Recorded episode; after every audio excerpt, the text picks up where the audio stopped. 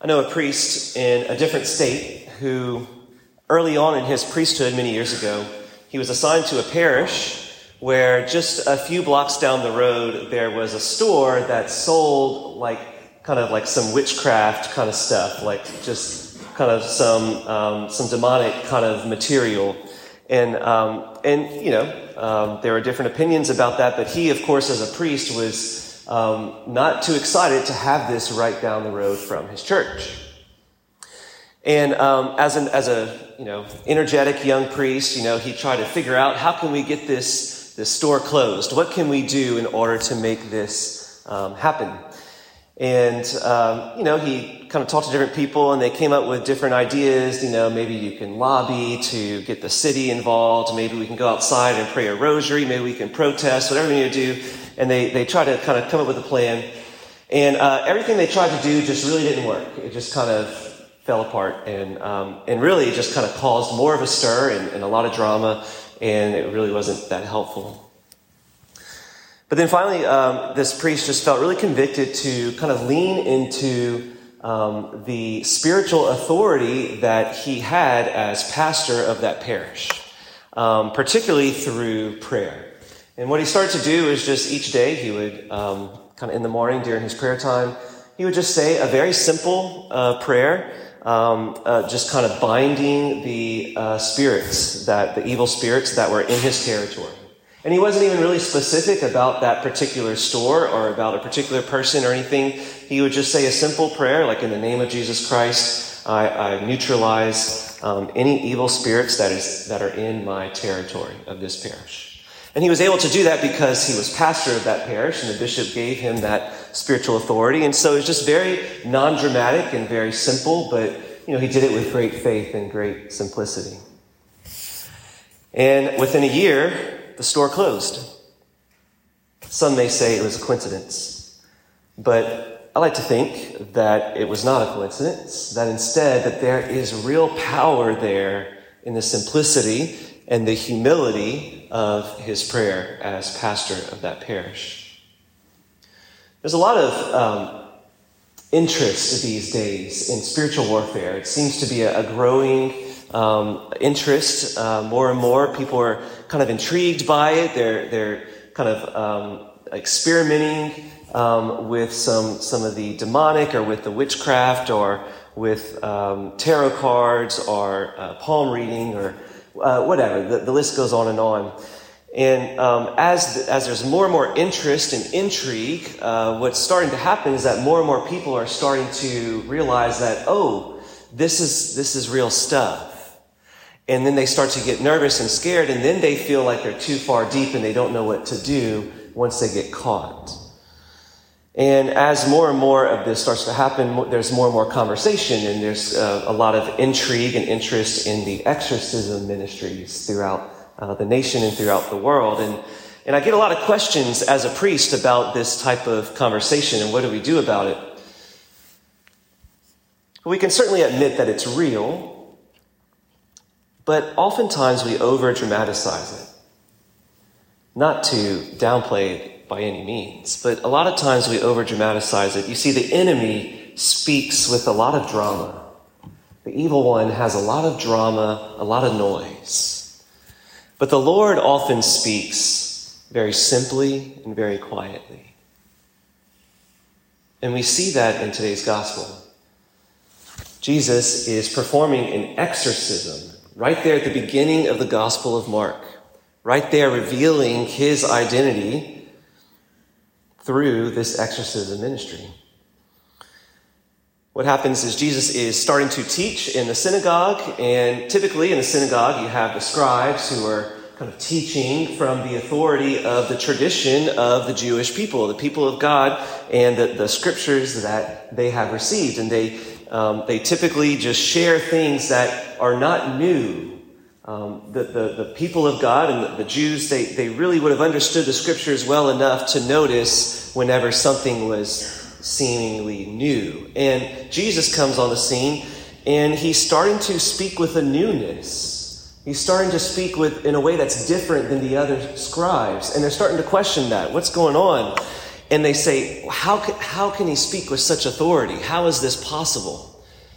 The authority that he speaks, they're, they're intrigued because it, it seems to have a level of authority that's higher than what they're used to. And then in comes a man possessed by a demon with much drama, much, much uh, attention drawn to himself. And you can imagine, like, this was probably quite jolting, quite, quite um, surprising for many people for this just to suddenly happen in the middle of his preaching. And this man says, What have you to do with us, Jesus of Nazareth?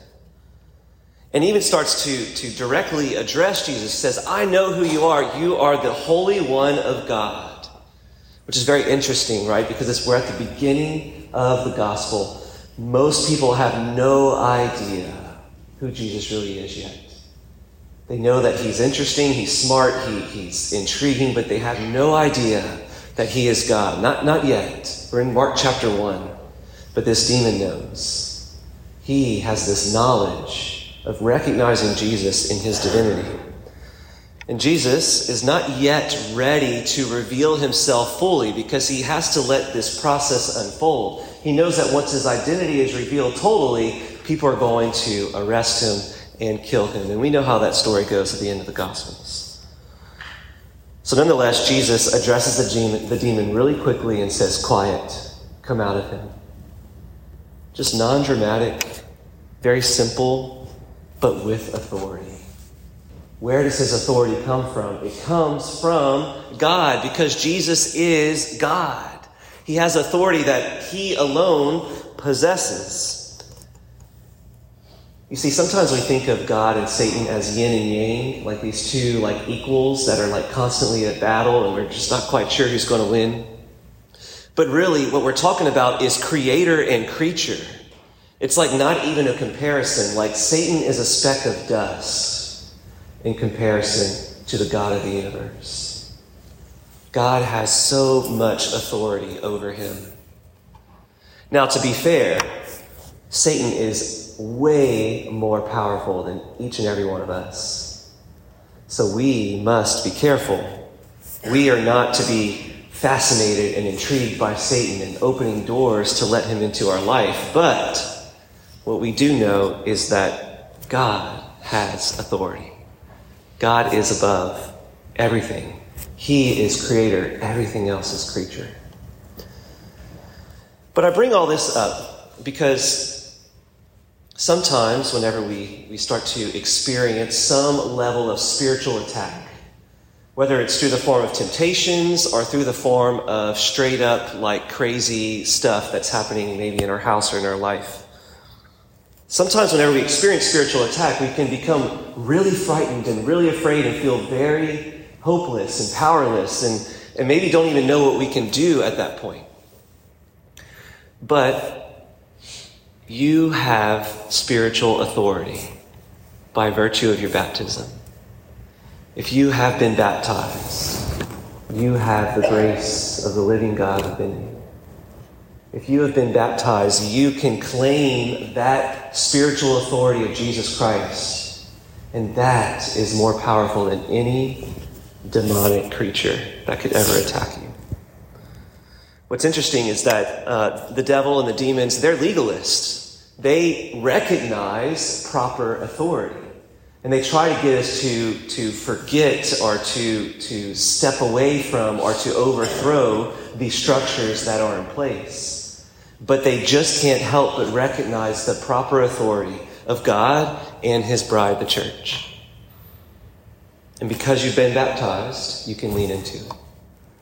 So I just want to um, equip you tonight um, with four uh, very simple things that you can do as, as lay people, uh, no matter what your state of life is Four simple things that you can do to set yourself free from any type of spiritual attack. Four things that you can do to enter more deeply into freedom and to experience more deeply God's healing love. So the four are to repent, to renounce, to forgive, and to receive. So I'll go through each of those to repent. The first thing is to turn towards the Lord. All the time, all of us we, we're weak, we're fallen, we, we mess up, we sin, and we find ourselves with our back against the Lord. But the turning back to Him, the repentance, the constant habit of turning back to the Lord, there's freedom in that. The enemy wants to discourage us and, and tell us that we might as well just stop repenting. It's just no use. But as we continue to repent, the enemy loses power over our life. The next is to renounce. We experience temptations all the time. Or, if not temptations, we experience all kinds of emotional turmoil through anxiety and fear and worry. And all of this can really become very heavy upon us. But we can renounce that. We can be set free of that. And there's power in the name of Jesus. A very simple thing you can say, just engage your will by simply saying, In the name of Jesus Christ, I renounce. And then say whatever it is. In the name of Jesus Christ, I renounce this spirit of anxiety. In the name of Jesus Christ, I renounce the fear in my soul. In the name of Jesus Christ, I renounce um, my worry of being rejected. And the list goes on and on. Whatever you're struggling with, you can renounce it, but make sure you renounce it in the name of Jesus. Because we don't lean into our own strength, we lean into the strength of the Lord. The third is to forgive. Uh, a lot of times um, in, in deliverance ministry, what we recognize is that there is often a barrier in someone's experience of freedom and experience of recognizing the Lord's love whenever they're holding a grudge whenever they're holding on to unforgiveness. And that oftentimes is just enough to prevent the Lord from pouring forth healing into their soul. And, and so, so oftentimes, like, we'll just ask somebody, like, is there someone in your life that you need to forgive? Is there a grudge that you're holding on to? This is a stronghold that keeps you bound. But the Lord wants to set you free, and as we forgive, we too are forgiven. So we repent, we renounce, and we forgive. And the most important is to receive. To receive the Lord's love for you. To receive the power of the Holy Spirit. To receive the grace of the sacraments. That's where the power resides. There's nothing like confession, like the Holy Eucharist. Of course, I mentioned baptism before. Even the grace of vocation, of, of um, marriage, and the priesthood. Whatever sacraments you can receive as often as possible, lean into that grace. Because if you are in a state of grace, the enemy cannot touch you. The enemy cannot stay in your soul. The enemy has no power over you. And there's nothing to fear. So, in summary, God has supreme authority. Spiritual warfare is, is real. It's usually not as dramatic as you think. The real authority is in Jesus Christ, and we can lean into the grace of our baptism as we repent, we renounce, we forgive, and we receive the grace of God. Amen.